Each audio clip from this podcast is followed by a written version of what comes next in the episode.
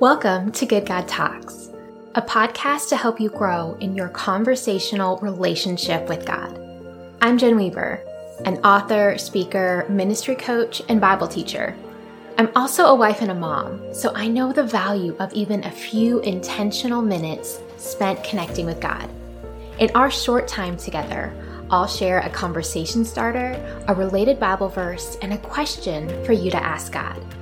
Our good God talks with us, and He invites you to stay constantly connected with Him in powerful and practical ways as you go about your day today. So let's get started. So, along the vein of unconventional gratitude, I'm sharing today about something kind of vulnerable. See, I'm grateful that I can come to God just as I am. I also sometimes find myself struggling because I want to come to God differently than I am. I want to come free from the hurt I feel without carrying pain or grief or fear, not wrestling with questions or doubts or uncertainty or with things that I don't know. I'm grateful I can come just as I am, but sometimes I wish that I wasn't such a mess or struggling with an area of sin.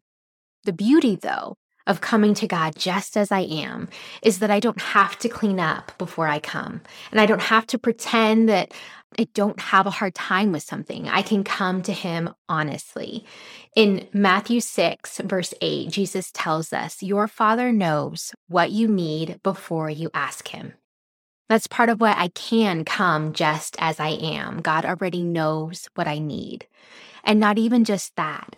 Hebrews 4:13 says that no creature is hidden from his sight, but all are naked and exposed to the eyes of him to whom we must give an account.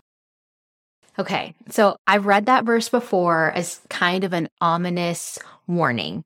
It doesn't sound great to be fully exposed and bare, and that sounds uncomfortable and scary, but look at what it says next in the very following verses Hebrews 4 14 through 16 in the ESV.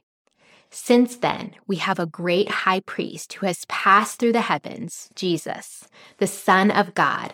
Let us hold fast our confession.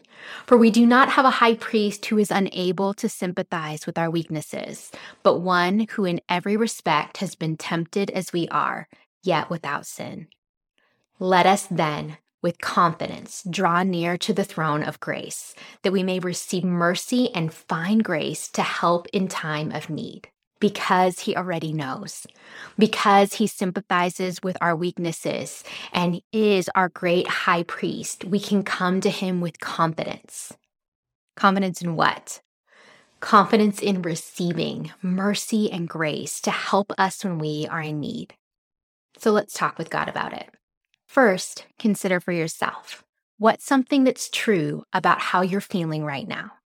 It could be a great feeling or a painful one, as long as it's honest. How do you feel? Now, bring it to God and tell Him about it. Then ask, God, what do you want to tell me about what I just shared with you? Follow the conversation with God wherever He leads. Have a good talk.